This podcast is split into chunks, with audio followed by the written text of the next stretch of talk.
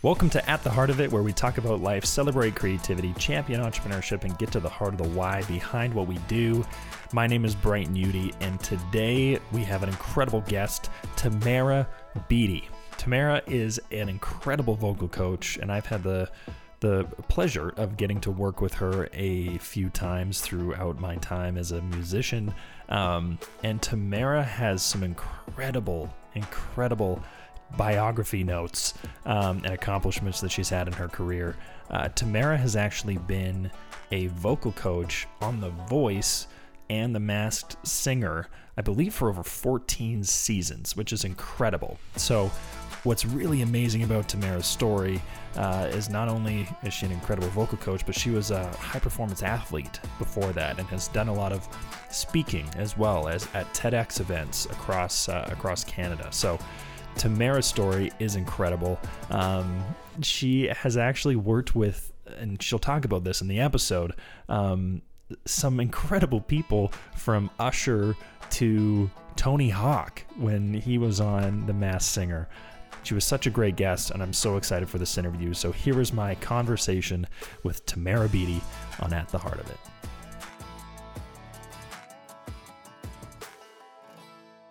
Welcome to At the Heart of It, where we talk about life, celebrate creativity, champion entrepreneurship, and get to the heart of the why behind what we do. I am super excited about my guest today. She is a powerhouse in so many different facets of the word. Um, and I've had the pleasure of being able to work with her and chat with her on multiple occasions. Tamara Beatty, thank you so much for joining me. Oh, hello. Well, I love that intro. I don't know. Absolutely. Well, I I probably will not do your story justice. So I would love for you to kind of chat about um, how you got into the line of work that that you're in. Obviously, kind of performance coaching, vocal coaching. Um, we'll get into some of the the uh, the, the, big uh, resume pieces in, in a bit. Um, but you were kind of an athlete before that, and I'm and I would love for you to be able to kind of share share your story in that transition, um, and uh, yeah, just share that a little bit more. Sure. So actually, my athletic and sort of singing stuff that I started to enjoy singing kind of came up at the same time. Like I was actually put into lessons by my parents. And of course, the story is that I was too loud and I was always using my mouth and always like making sounds here and there. And, um, and we were in a small town and there was a singing coach. So they took me over to lessons and I did like a weekly lesson. This was probably I was probably about 12 when I started that. Um, and it was just for fun. It was just, I enjoyed going and, um, had a really great coach that, you know, kind of kept me in line. I really loved it. And yeah. right around at the same time, probably I was 11 or 12, I started training as well for track and field. And when I say training, it probably sounds like I was good right away, but I was not.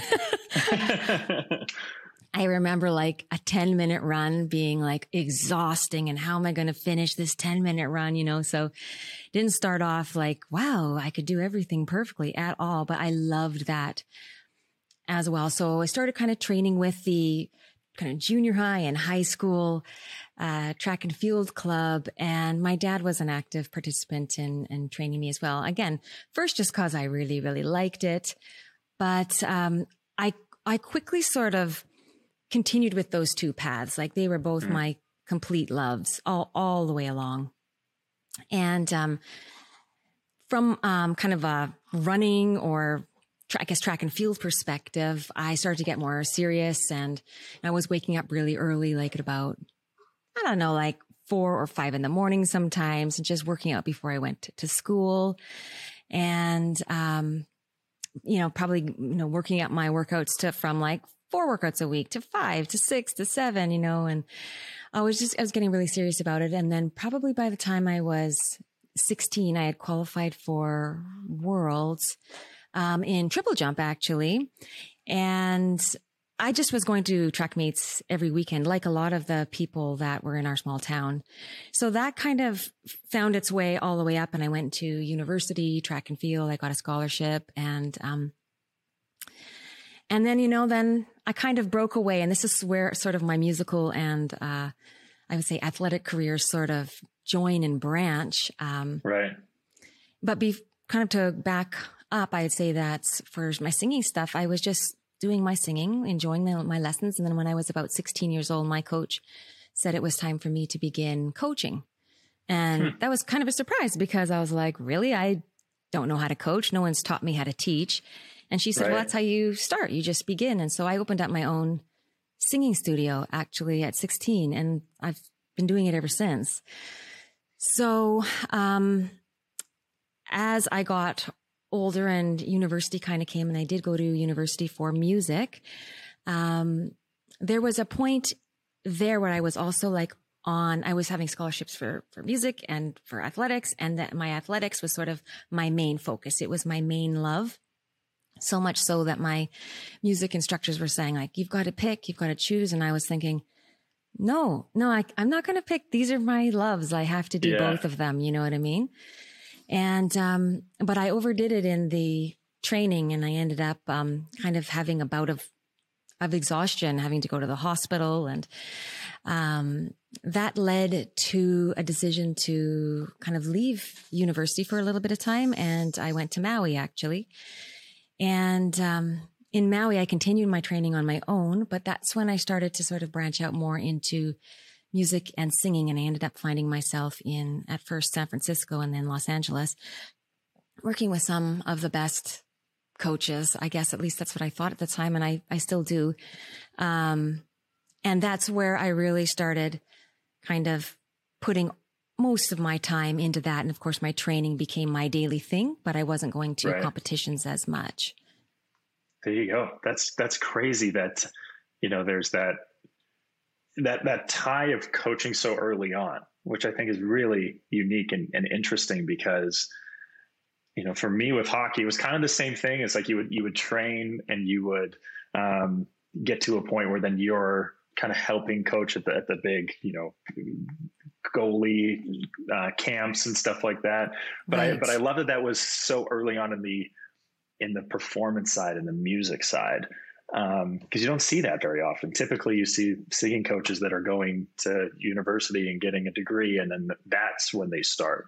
Um, or they um, come well, around in the back way, you know, like right. become a background singer, and then you know people start asking them questions, and then they become um, yeah. a voice coach. But when I did go away to San Francisco, it was kind of that group of people. They ended up um, the singing people. They ended up like saying, "Hey, you know, you've got to start your own official studio, which I really had already done when I was 16, but I was yeah. mostly coaching out of my own house. And so I actually opened up a storefront when I was 18, maybe, maybe 19. Um, and they also, cause I was traveling around and also doing like track and field in France and stuff like that. I actually joined one of their, um, one of their national teams and I ended up, um, kind of being sent over there to do some coaching, some singing coaching in France. So it, the worlds really intertwined. They were not very separate for me.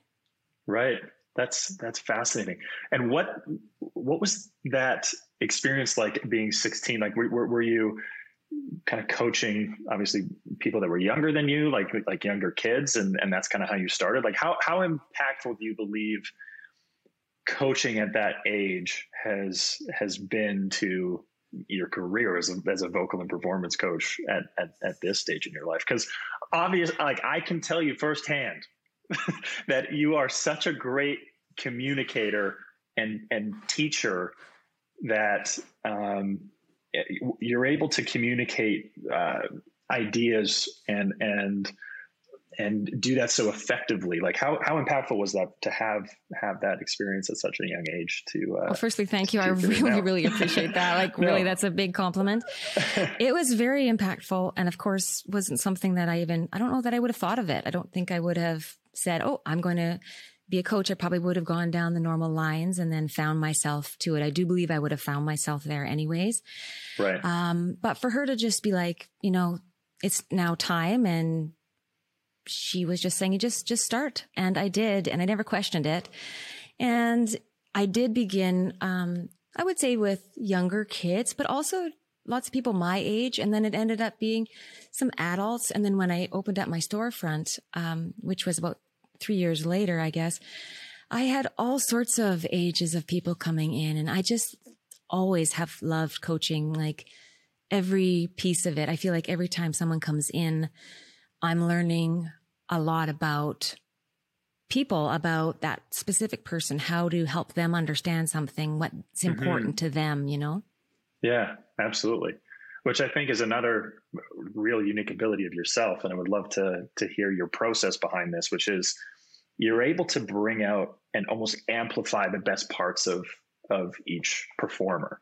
And for for me, from a marketing and branding perspective, like that's always been something that's top of mind when you're working with a client is trying to bring out what is the superpower of this individual, the superpower of this brand, and how can you amplify that as you know a differentiator, um, especially with however many country artists or pop artists or rap artists. Like there has mm-hmm. to be mm-hmm. something different.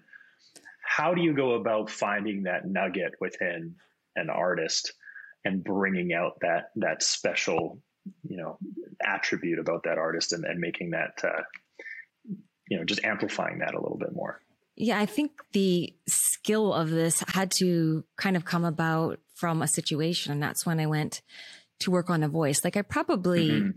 had to have that skill before but it became very apparent uh, excuse me it became very apparent when um, i went down there and was literally like i i showed up after you know kind of being interviewed not very much longer I found my way like getting a visa extremely quickly in order to go. And then I showed up and was literally like this place and I didn't even know where to go. Nobody, there was no signs or a place for me to go. And I just showed up and was like, Hi, this is who I am. They're like, Oh, go to this room. And I went to a room and there was a piano and I knew nothing and people started coming in. I didn't know how many sessions we were going to have. I didn't know how rehearsals worked. Not one person has ch- chatted with me past my interview. So I literally showed up and I was like, you know, I received songs. Oh, let's do a song. And, you know, I was listening to singer after singer. And of course, most of them are pretty good when they come in, you know, yeah, fixes here and there, but a lot of them are pretty good. So as I was going through it, I was just thinking, okay, well, we'll fix up this, we'll fix up that. Um, but literally person after person after person, after a while, I thought to myself, okay, I'm going to review who I've got. And when I did that, I was like, I couldn't remember hardly anybody. Mm-hmm. And I just thought that was such an impressive moment for me to go, wow, great cancels out great. Like mm. if you're great and the next person's great and the next person's great and the next person's great, you know, if you see a, a string long enough of great, they, they don't stand out necessarily. So I started right. really trying to figure out like, what's the thing that's going to make someone stand out? And, uh, you know, what's, it's their differences. It's this, it's that. And what I realized is my, my sole job was to help somebody become more themselves and yeah. mostly the parts of themselves that they didn't think were important. Those are the parts that actually shone the, the brightest, the things that get overlooked or like, oh, that's easy for me. But it's like sometimes the thing that's easy for you is the thing that's one of the most compelling things about you. But we kind yeah. of, you know, put that to the background. So I yeah. feel like that experience really made me kind of hone in on that. And of course, because it was high stakes, like, you know, somebody big in the industry that they really respected was either going to turn their chair or not turn their chair based on this performance.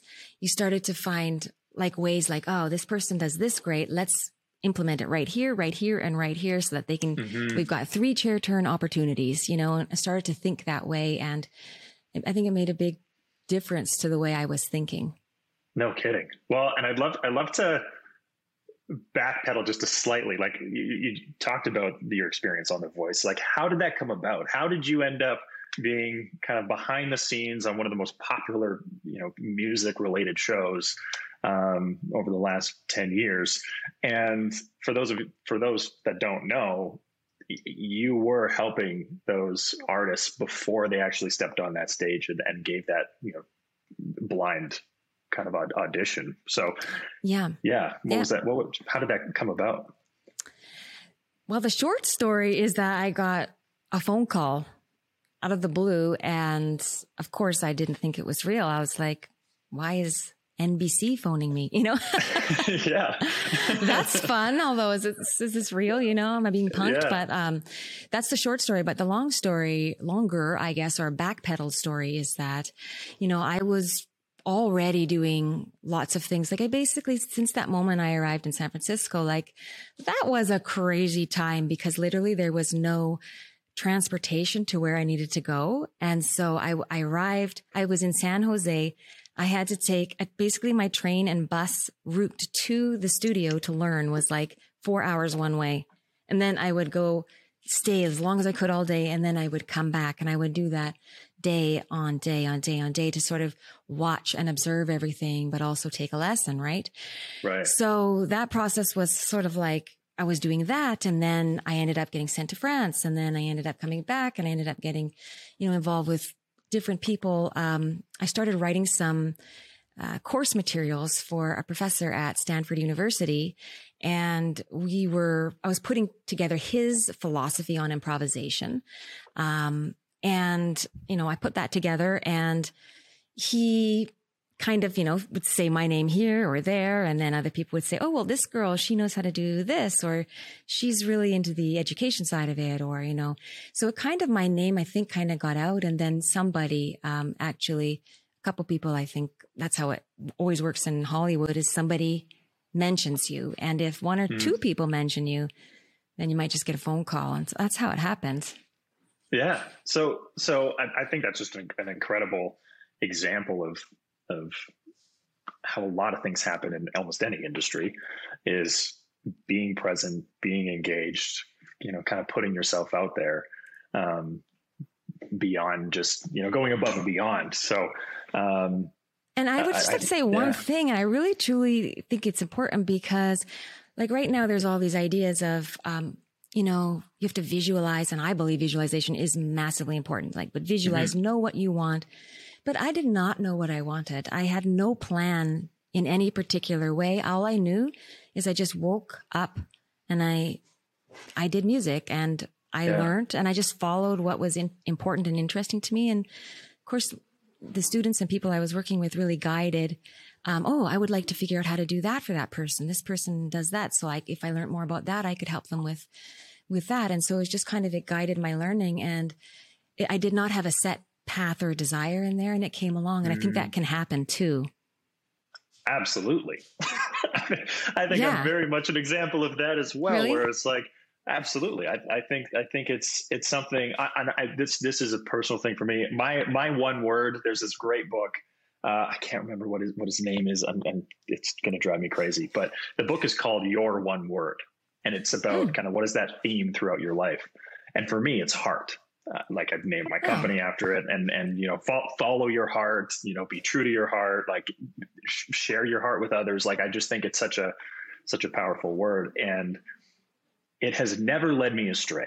And whether it was making a tough decision not to continue playing hockey, or it was, you know, going, I have never pursued music, but want to try it, and then have that opportunity to, you know, to perform with Annika as Leaving Thomas and meet you, and you know, have all of these amazing experiences, and then have the same tough decision to go, you know, it might be time just to move on from from Leaving Thomas and this, you know, still close with Annika and stuff. But it's I have never looked back and regretted a moment where I actually trusted my heart. That's and I cool. think that's that's what's really interesting about what you're saying too. Is that you didn't wake up going, "I want to be on the I want to be the vocal coach on The Voice," but no.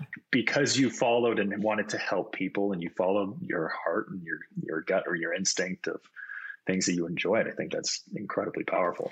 Yeah. And I think my athletic background of just always being interested in high performance, like I can literally remember just even in grade school, going to school and just always being like mesmerized by anything that was at the top, just at mm. the highest level, no matter what it was, didn't matter what discipline it was. I loved it. So I think that kind of infused and it kind of worked well with work that was on set as well as this element of competition and having to be mentally there and knowing how to leap and knowing how to like take what's not really possible in the moment and make it possible by, by sheer like just going forward and knowing this and trusting. And uh, so those kind of worlds came together. And of course, you have to always work tons of repetition in athletics. Yeah. So you're not kind of shy to that idea. So I feel like those, the, the worlds really complemented themselves. And uh, I'm very grateful to have had that experience. Yeah, no kidding. I know that you've done some like TED Talks and, and stuff like that in the past. And I, and I believe that you've also done some work kind of on, on the corporate speaking side, if I'm not yes. mistaken. So kind of what, what is that, uh, that story that that you have kind of shared from being able to have your athletic background and music and then you know what is that message that you typically share within within those talks that aren't necessarily related to to you know music or or athletics no that's a good question i i guess i i believe that we've got a knowingness inside of ourselves maybe that's what you call heart it's just mm-hmm. like this thing that you feel like you know and i think it's as artists or anybody who's creative or, you know, I would say amplifying their creativity, you're basically wanting to get something inside out. Hmm. And I, I talk about that process of like getting what's in out and all the blocks that can kind of come up and all the ways we can sort of stop ourselves, even subconsciously, not even knowing it.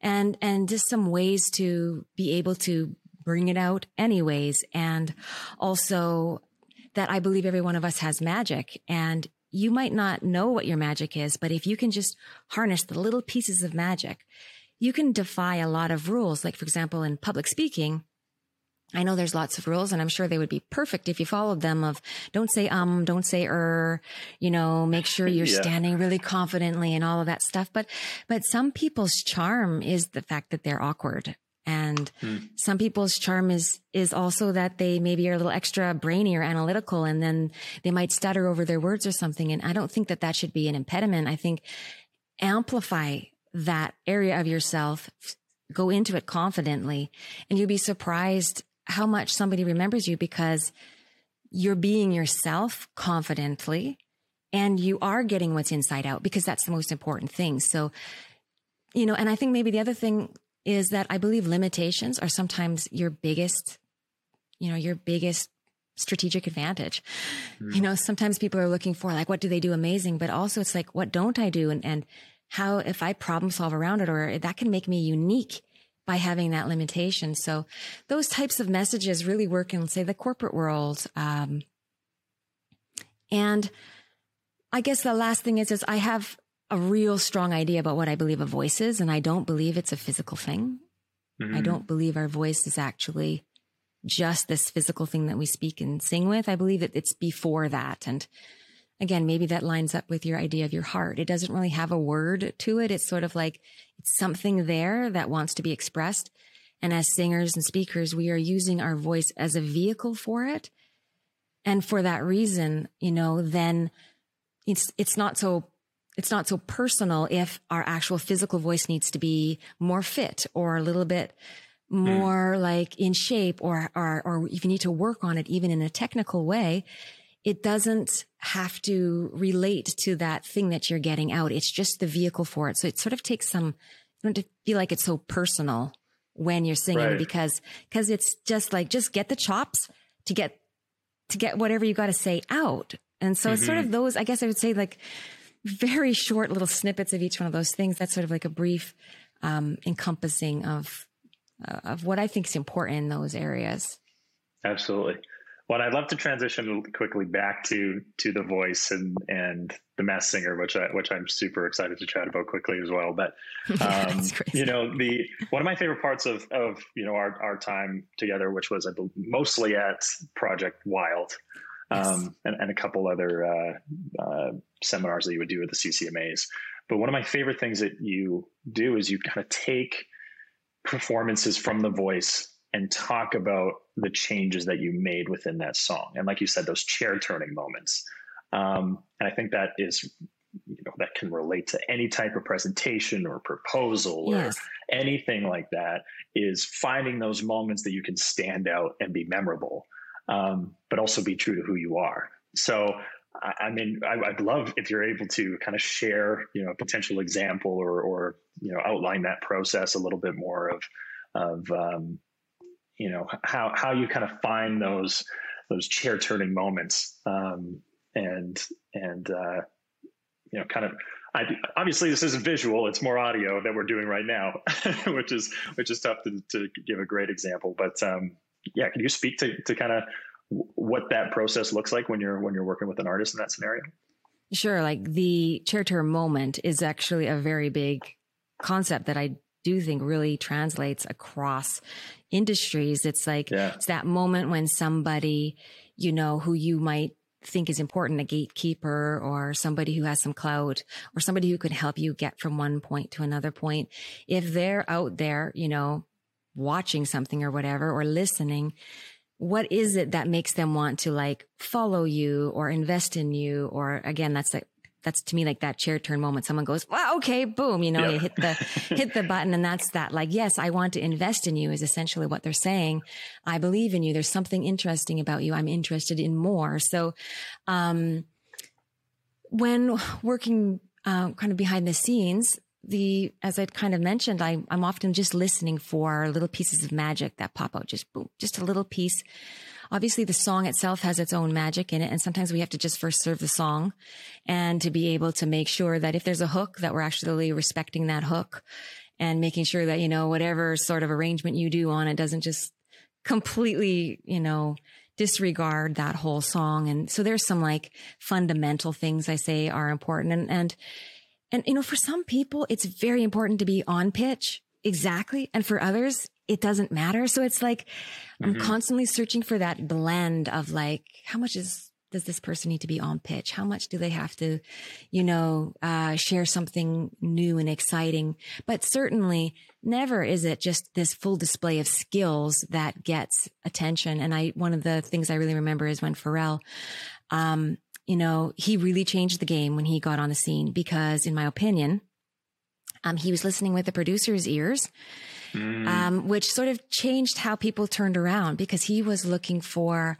not just somebody who was good and somebody who right. could, who could really get there, but he, you know, he wanted, what he said is he wants their personality to scream out in their tone. Mm. And so that's different. So, um, you know, those little things that happen in your voice, a little crack or a little flip or that moment when you're not thinking and you back off and you don't put so much into it. It's like, it's that little crack of a moment and you might, oh, that's amazing. And then, you know, it's just try and place them and, and put them in different spots. And that's literally what I'm trying to do every time I hear a performance is, you know, respect the song first. And then secondly, I'm going in and I'm, I'm finding where does the song need a moment where my formula is same plus same plus same equals no good. mm. So it's basically you can, you do something and then you need to switch it up. So if that's just like a little change in the verse, second verse, or maybe a change in the second chorus that comes along, what's that going to be and how could I change something or help someone change something that feels like them and nobody else. In other words, I can't just give them the riff I would do or the or yeah. the texture I would use. I have to really listen for what it is they're doing and and kind of go, yeah, let's let's do that. At first, I try and allow them to figure it out, but oftentimes, you know, you're you're giving it and then mo- remolding it in order for it to fit them. And yeah, I mean, there's so many more. I mean, I could go into more detail, but it's you know, there's lots of ways to make something more interesting. And it's really using the principles of improvisation is, is what I would say. And, hmm. and, and those principles, it's kind of like, you know, repetition, like going up to a note and coming down, going up to that note again, repeating it, going back up, repeat and then hold and then come back down and then go back up again. You know, it's like yeah. listening to those masters of improvisation really share a lot about how you can make something more compelling in a 90 second, for example, uh, situation. But always, always, always, I'm listening for the moments that shine through that nobody's even trying. And you go, that's cool. Yeah. We've got to have that in there. And oftentimes it's very difficult for them to replicate because it's not what they want. They want to sound good and not weak. Mm. But most people don't realize that it does, that doesn't matter. What, what matters is that you just allow someone to see you and then you kind of, again, get that vehicle up to shape so that you can be seen in the best way possible. For sure. way I think of it. Yeah. And, and I think the, the other thing that's very interesting about just even the nature of, of the work that you do is it's very personal. I mean, somebody's voice is very personal. It's, it's their voice. Um, and you, you have such a, tasteful, tactful way in which you communicate how to potentially improve that or amplify something. No, absolutely. Um, is, is there, you know, any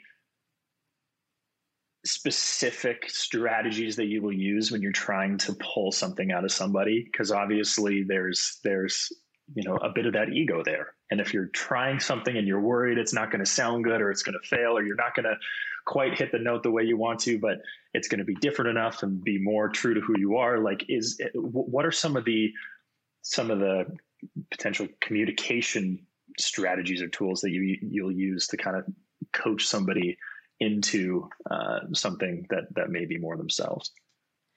Well I definitely follow my gut. I guess follow my heart is a, maybe what you might say. So sometimes because of that, it's not like I have a, a list book of like strategy one, strategy two, strategy yeah. three, or anything more like that. I just, I just personally believe that the person in front of me is telling me exactly what they need. They're not maybe saying it, but if their body language and, and what scares them, um, what's important to them, you know, all of those things are interesting. And I really, truly have the artists or the singer's like best interest in mind. I really very careful every time I go into my coaching, be very careful not to push my own agenda, not to mm. make anybody's performance sound or look such a way that makes me look good or not. It's like that's got, got to be completely out of the equation. It really is simply like listening and watching those little things. So if somebody's a perfectionist, for example, um, you know that they're going to constantly have a list of things that are important. And if they don't get ticked, it doesn't matter what else you put up for them to try. They're not going to be able to do that. So addressing that list and kind of saying, I have you in mind. I'm listening for that. I'm watching out for these things that, that you care about and I care about them too. It's just that if we care about them right now, you're not going to get to your optimal performance. And I promise you. And so then when they see that little moment of it and they go, okay, I got it. Then they start to trust and you can just deliver more and more and more. And I, I so I just, you know, once I did this one session with this 16 year old who I thought was really smart, actually. She was a real clever girl. And, um, she really did not want to do the some things that I was having her do. Mm. And I said to her, you know, I'm not going to push you to do it, but this is what I believe is going to help you the most. And, you know, let's work around what's comfortable for you. And we inched our way up there. Finally, she did get there. And at the very end of our time together, because it was like a, it was like a, a month's kind of a sessions. Um, and when she was leaving, I said, you know, thanks for trusting me. And then she mm. turned back and she said, well, thank you for being trustworthy. That's just mm. like hit my soul. I was like, yeah, no oh, kidding. Thank you, 16 year old. you know? Validated. well, it felt good to be like, oh, I guess, yeah. yeah, you know, I appreciate that. I appreciate that. And then that's the kind of rapport you try and get. And then I feel like if people are trusting, the things you can do together, like any good team, are so much more because then you'll try weird things that might not necessarily want to be tried otherwise. yeah, but that that to me is is entertainment like it is part of it is so subjective, but at the same time, the best artists in the world are the ones that stand out and try things. Like oh, you think yes. of Prince, you think of vulnerable. David Bowie. Absolutely. Like you think of Kiss, vulnerable. like they're just different and they they tried something and they went a you know they went a different direction, something that was unexpected, but that's what made them them. And yes. I think that's so hard and scary for especially in our culture where everything's being judged on social media or yes. YouTube in the comments section you can hear or you're seeing thoughts of every single person that is pretty much watching you so um, that that's what I think is so interesting of, of the work that you do especially kind of on the live performance side too is um, you know creating a more entertaining show can sometimes be scarier than a less entertaining show because you're you're just kind of staying in your own little box, which is interesting.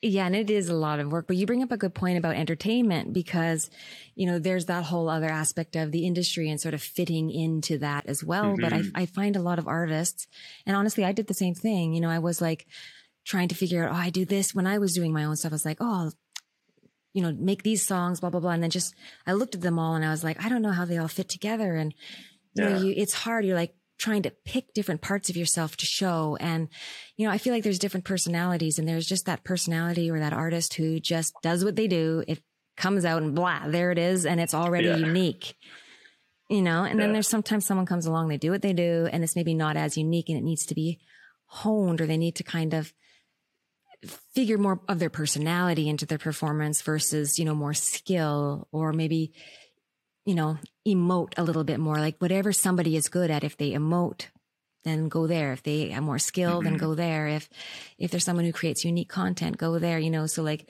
just really find that area that works for them. But then there's that group of people who are really good at a lot of things. I think they find it the hardest.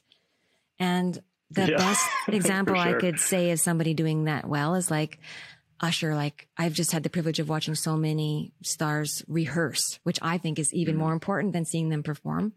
For sure. And, you know, I watched him like just run his way and like sing his way around everything to like, holy crap, it is amazing.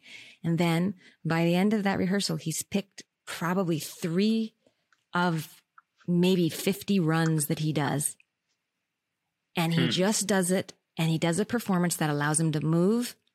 And obviously he works out a lot in order to do that. But so he's somebody whose depth is huge and wide. And he's just decided this is what I do for my brand. It's what I'm going to put out. And he's not worried about what he's not showing other people, which I think is spectacular. Mm-hmm. That's that's what I think is really interesting. And I know we're we're going to start to wrap up here, but before we get into to the rapid fire, I'd love if you're able to share some of those stories of some of the amazing people that you've been able to work with. What one of my favorite is when you told me that you worked with Tony Hawk on The Masked Singer. Oh yeah. and you're going like like some of these people that may not even be singers, but uh, you know that that we know them as. Um, but I mean, Usher is a great example. I'm sure there's countless others that uh, that that you'd be able to to share. But yeah, are, are, can, can, you you know share a couple experiences, you know, two or three of uh, artists that have have reached that level, um, and some of the kind of the learnings that that you've taken from from working with those people. Yeah, you're right. I love working with singers and non-singers. Like Tony Hawk yeah. was such a great example of somebody who's at the highest level of what they do and just brings the work ethic and the way of thinking, which is basically like, you know, if you're skateboarding, it's, and you fall down, you just, it's nothing. You just get back up. So like extremely resilient, doesn't take anything personally. And that's actually a trait that I think as artists is very rare. We take everything personally and everything is like, oh, I have to feel every emotion. But like he was just like, go boom, boom. And the, the progress he made was, was, was huge and very enjoyable. He never got, he was nervous he was like, right. I don't know this. I don't know if I can do this, but, but he was extremely amazing to be around. I, I, think I like working with the athletes so much just because that was maybe my background, like Rob yeah. Gronkowski. And I'm obviously he's not an actual like singer per se, but I mean, his heart was just absolutely huge and he just, loved performing and loved dancing. So it's so fun to watch him like be like, Oh, I know I don't really got it or whatever, like he would just sit there and drill and drill and drill. And he'd be like, okay, let's do this. And he would just go out and, and have his fun. And, and, I, I don't know. I really, really admire that. I, one thing I can say that everybody has in common, pretty much everybody is that they have the belief that no matter how good or bad they are in general or in the moment, that if they step out there, once it's camera time, they've got it. Mm. And that is also probably one of the most underestimated things for a performer is they believe that the last thing they did or the last worrisome thing they did is the thing now that they fear in the upcoming future and they hold that in their mind versus just believing and knowing that it doesn't matter what just happened. I've got it. Mm-hmm. And that to me is as a mark of somebody who's actually going to be able to withstand the demands and the craziness of the industry. You've got to like mentally get yourself to that point where you go, everything else out, here I go. Yeah. And uh, well, that's what I love I'm, about being on set. No kidding. Well, that's also so uh, indicative also to sport, like you said. If yes, Rob Gronkowski, he's running her out and Brady throws him the ball, like he's confident enough he's going to catch it. He's not going to catch it every time, but you know, you're you're in the zone, so that transfers over to performing. And like you said, um, the repetition as well as an artist, as a performer, it's same as an athlete. If you're going out trying so, something, you're performing all the time. obviously you're going to be nervous and have stage fright and butterflies and the whole thing when you Yeah. start. But you know, you're going to get to a point where you're confident enough that you're almost excited about trying something and it maybe not working because then you'll actually know if it works or not for the next show, right? So That's right. And it's no big Yeah. deal. It doesn't define you and you keep going. That's how I think it's a bit better way to fare the, uh, the lifestyle of this sort of work. yeah, absolutely. There you go. So we're gonna we're gonna start to wrap up here. So I've got uh, our rapid fire questions here. There's about there's about ten of them. Do I have to be pre- fast? No, you don't have to be super fast. Uh, they they start pretty simple and super easy, and then they will will they get a little bit deeper as we as we get to the end. So Okay. no no no pressure. so the first one is uh, one book that you feel everyone should read.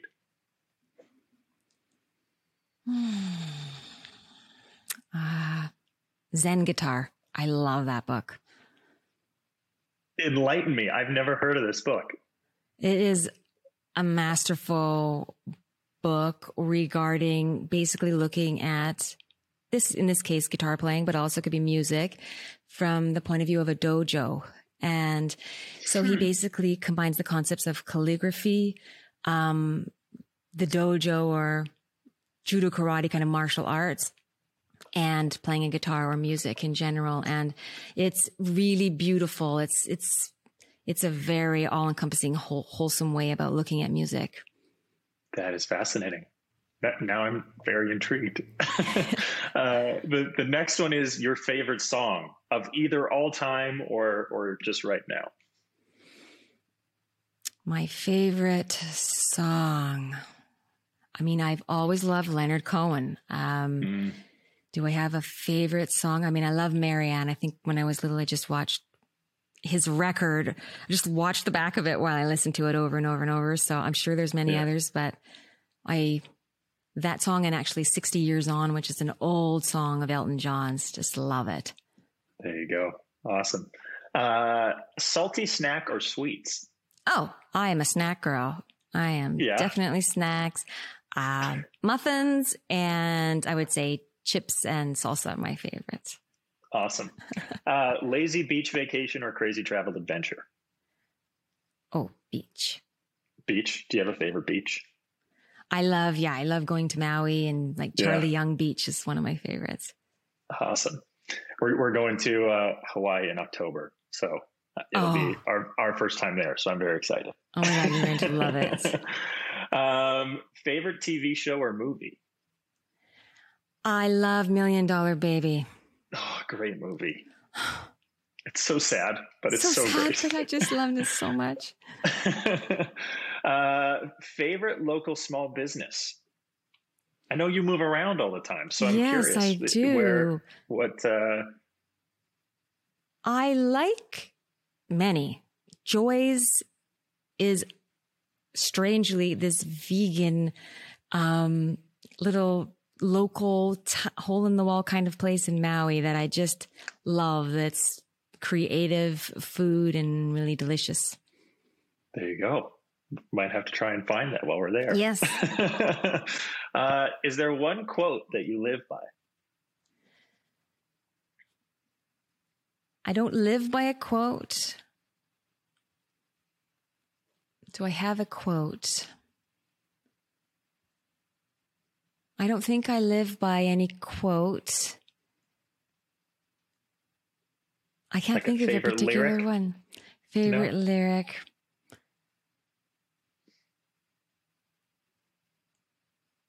I mean, I just go back to all the Leonard Cohen lyrics. you know, when there's like a sliver of light, or like when the, that's the the crack where the light comes in. I mean, I love that. Mhm. I forget how the lyric goes, but um, I know I love poetry, so I guess you know the the poet. What's the poem about? Um, um, you're gonna have to definitely edit this out, Brighton. That's all good. I don't think I can think of a quote in the moment, but I'm going to. That's all good. That's all good. Um, so these are these are the two deeper ones. So who is someone that you would like to thank for helping you get to where you are today and why? Oh my gosh, so many millions of people I would like to thank. Like, not that I know millions, but there's just so many people. I think that one coach who we talked about at the very beginning, who saw something in me to say this was time to start vocal coaching. Mm. So Carlene Losey is her name. Um, I would love to thank her for seeing something in me that I didn't see. That's awesome. That's awesome. Um, and then the last one is if there was one piece of advice that you could share with your younger self, what would it be? You don't have to know all the answers. They will become revealed over time. And just continue following what you know is good and right and um, sparks you because it will lead to something. I love that. I even still need to probably remind myself of that today. So, absolutely. There you go. Well, Tamara, I really appreciate you taking the time. It was a pleasure getting to to chat. Um, if anybody would like to follow you or or uh, you know get in touch with you about coaching or or speaking engagements, any of that kind of stuff, where, where can they find you? Best place is probably my website at tamarabeatty.com.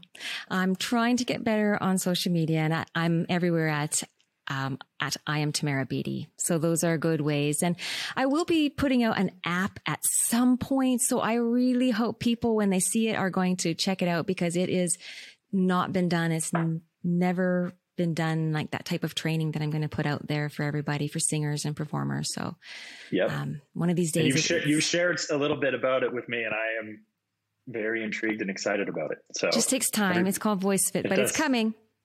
it's coming. Awesome. Well, thank you so much, Tamara. It's been an absolute pleasure, and uh, really appreciate you sharing your your time and your story. Well, thank you for your time, and thank you for all the things you do for people. You're always putting up such valuable information, and I, I look forward to learning more from you. Appreciate it. Thank you. Thank you for listening to this episode of At the Heart of It. Be sure to check out the show notes for more information on our guest and any relevant links that we talked about within the show. If you liked this episode, please give the podcast a five star review on whichever platform that you're listening to this on, as it helps us share the show with more amazing people just like yourself. Music for this episode is by Leaving Thomas, and you can check us out on Spotify, Apple Music, or wherever you listen to your favorite music. I'm Brighton Udy, and thanks for listening to At the Heart of It.